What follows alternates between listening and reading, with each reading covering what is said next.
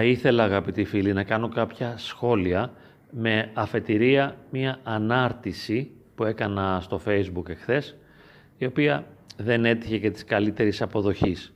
Πήρε 50 περίπου likes. Θα μου πείτε έχει καμία σημασία; Δεν έχει.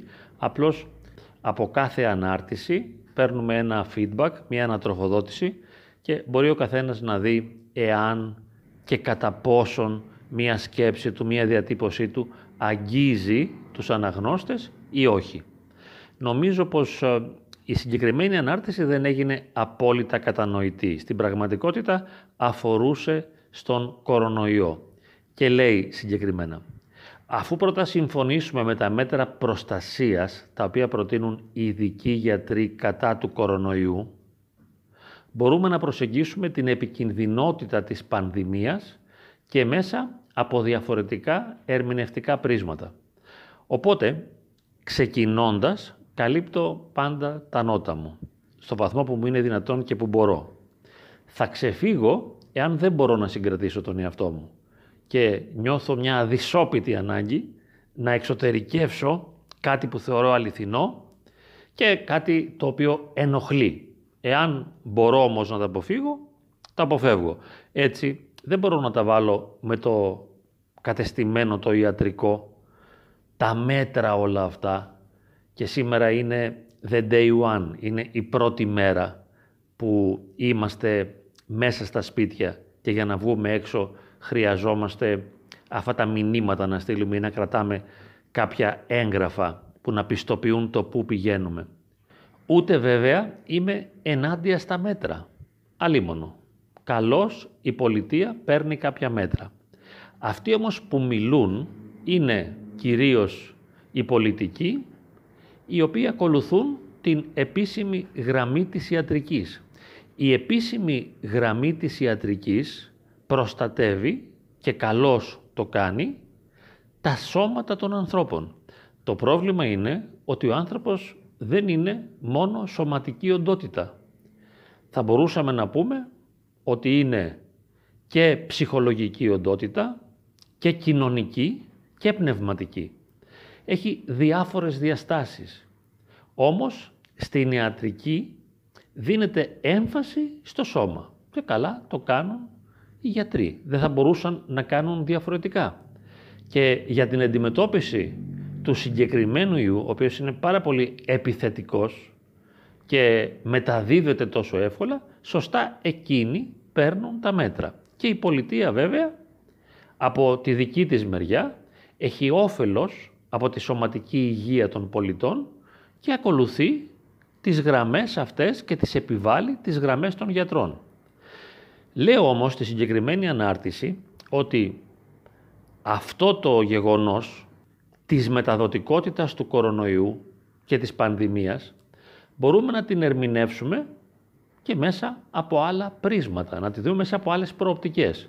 Και αναφέρω το φιλοσοφικό, το ηθικό, το ψυχολογικό, το πολιτικό, των διαπροσωπικών σχέσεων, το οικονομικό και το θρησκευτικό.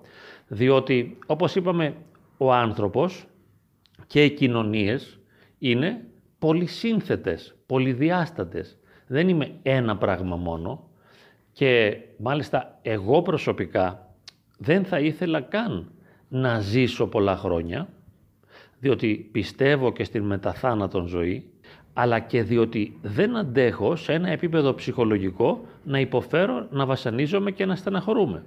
Δεν θέλω λοιπόν να ζήσω πολλά χρόνια, αλλά χρειάζομαι ποιοτικό χρόνο.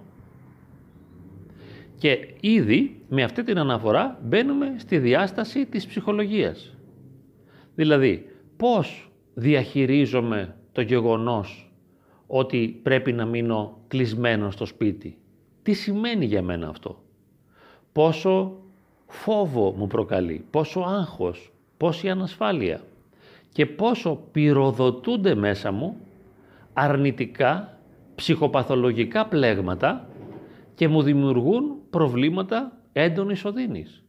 Εάν είμαι κλειστοφοβικός και μόνο η αίσθηση ότι πρέπει να μείνω μέσα στο σπίτι κλεισμένος μου δημιουργεί, μου προκαλεί αισθήματα ασφυξίας.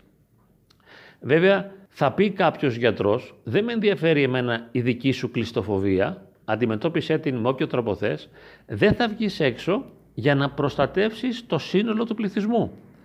Αλλά το θέμα είναι πόσοι από εμάς είμαστε κλειστοφοβικοί και πόσοι μπορούμε να αντέξουμε την αλλαγή αυτή στον τρόπο της ζωής μας, ο οποίος κατά κάποιον τρόπο ήδη ήταν επιβαρημένος και οι ψυχολογίες μας ήδη ήταν επιβαρημένες εξαιτίας και των οικονομικών προβλημάτων αλλά και της σύγχρονης κοινωνικής δομής της πραγματικότητας.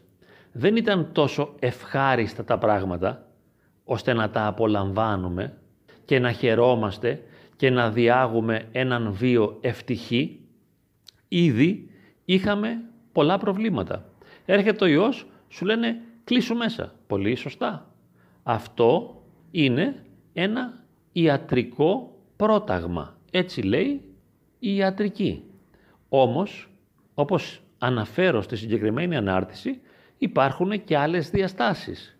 Παραδείγματος χάρη, η οικονομική διάσταση.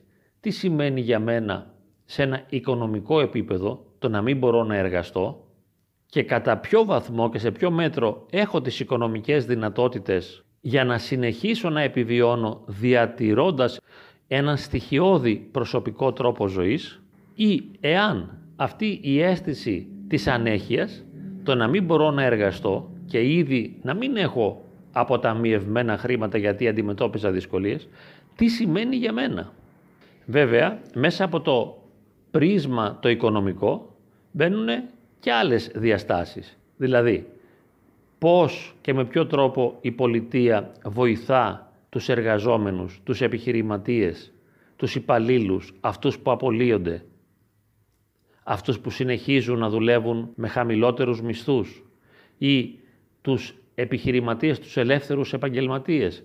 Πώς τους βοηθά. Και βέβαια μια σημαντική διάσταση την οποία αναφέρουμε είναι η διάσταση των διαπροσωπικών σχέσεων. Ένας συμπολίτης μας σε ένα σύντομο βιντεάκι στο YouTube λέει πως ο κορονοϊός είναι η γυναίκα μου και είναι στο σπίτι μου. Αυτό σημαίνει ότι δεν έχουμε όλη τη δυνατότητα να συνυπάρχουμε να μείνουμε κλεισμένοι 24 ώρα μέσα στο σπίτι και να μπορούμε να έχουμε μια στοιχειώδη αρμονική συμβίωση, εάν αυτό μας δημιουργεί έντονα καταθλιπτικά αισθήματα, εάν αυτός ο πόλεμος που γίνεται μέσα στις ανθρώπινες σχέσεις, αυτές οι συγκρούσεις, οι εκρήξεις θυμού υπερβαίνουν τις δυνατότητές μας να το αντέξουμε, ποιος αναρωτιέται γι' αυτό; Αυτό δεν είναι ένα ιατρικό γεγονός, Εάν υιοθετήσω μόνο την ιατρική προοπτική, μου λένε μείνε στο σπίτι. Αλλά μέσα από το πρίσμα των διαπροσωπικών σχέσεων, εάν δω μία άθλια σχέση δύο συζύγων, οι οποίοι δεν έχουν τη δυνατότητα να έχουν ποιότητα στην επικοινωνία, και αν και τα παιδιά είναι δύσκολα ή κάποια από τα παιδιά είναι δύσκολα και δημιουργούνται τεράστιες συγκρούσεις, αυτό είναι εμπειρία και γεύση κολάσεως το οποίο βέβαια η ιατρική επιστήμη αλλά και η επίσημη πολιτεία δεν το αναφέρει, δεν ενδιαφέρεται. Λέει μείνε μέσα, να μείνω, αλλά το θέμα είναι αν μπορώ να ζήσω μένοντας μέσα.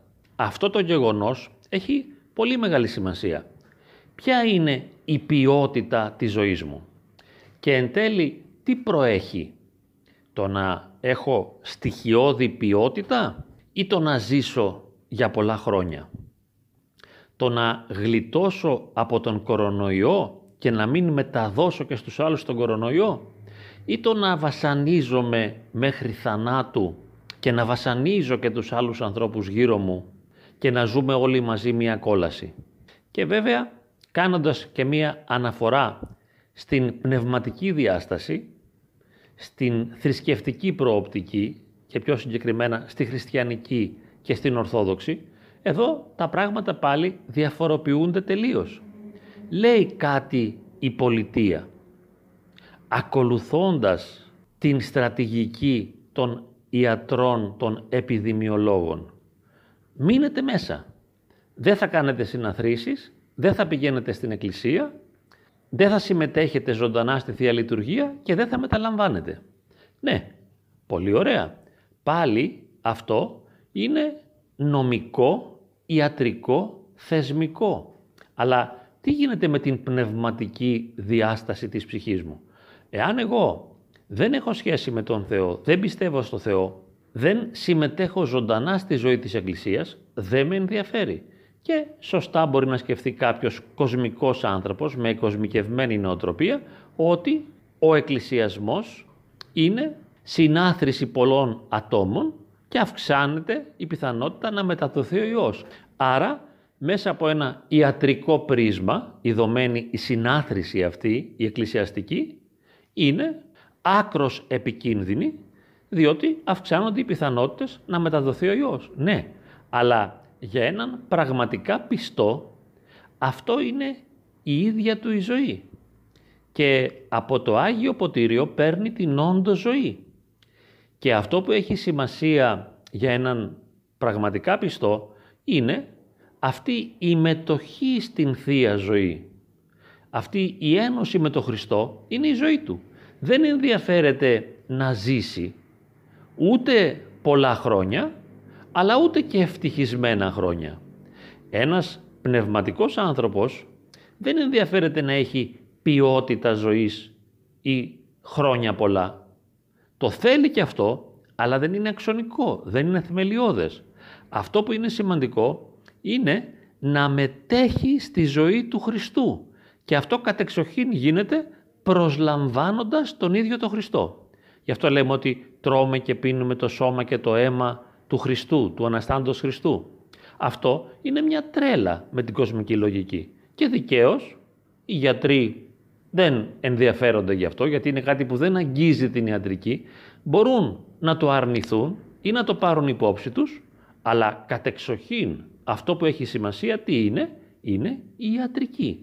Είναι η μείωση της πιθανότητας να μεταδίδεται ο ιός. Οπότε λέμε όχι στον εκκλησιασμό. Όμως η εκκλησία σημαίνει συνάθρηση πιστών. Κατά κάποιον τρόπο λοιπόν καταργείται η εκκλησία με αυτόν τον τρόπο, η σύναξη του λαού. Και στη λειτουργία εμπεριέχεται τιμολογικά η λέξη λαός στο λειτουργό. Είναι ένα έργο του λαού η Θεία Λειτουργία, αλλά και η Εκκλησία από το «εκαλό» καλεί σε συνάθρηση τον κόσμο. Και είναι το σώμα του Χριστού. Άμα εμένα με αποκόψεις από το ποτήριο και δεν μου επιτρέψεις να μεταλάβω, και μάλιστα σε μια τέτοια περίοδο όπως είναι η Σαρακοστή, αυτό είναι τραγικό. Δηλαδή με σκοτώνεις με τον μόνο τρόπο που θα μπορούσες να με σκοτώσεις, διότι υπάρχει μόνο ένας θάνατος για τον άνθρωπο της Εκκλησίας, αυτόν που έχει ζωντανή πίστη, ο μόνος τρόπος για να με σκοτώσεις είναι να με αποκόψεις από τον Χριστό. Και βέβαια αποκόπτομαι από τον Χριστό και με τις δικές μου τις αμαρτίες. Και αυτός είναι πραγματικός θάνατος. Ποιος είναι ο θάνατος; Το να αποκόπτομαι από τον Χριστό. Και τι είναι η ζωή; Το να ενώνομαι μαζί Του. Στην ιατρική όμως, αυτά δεν έχουν σημασία.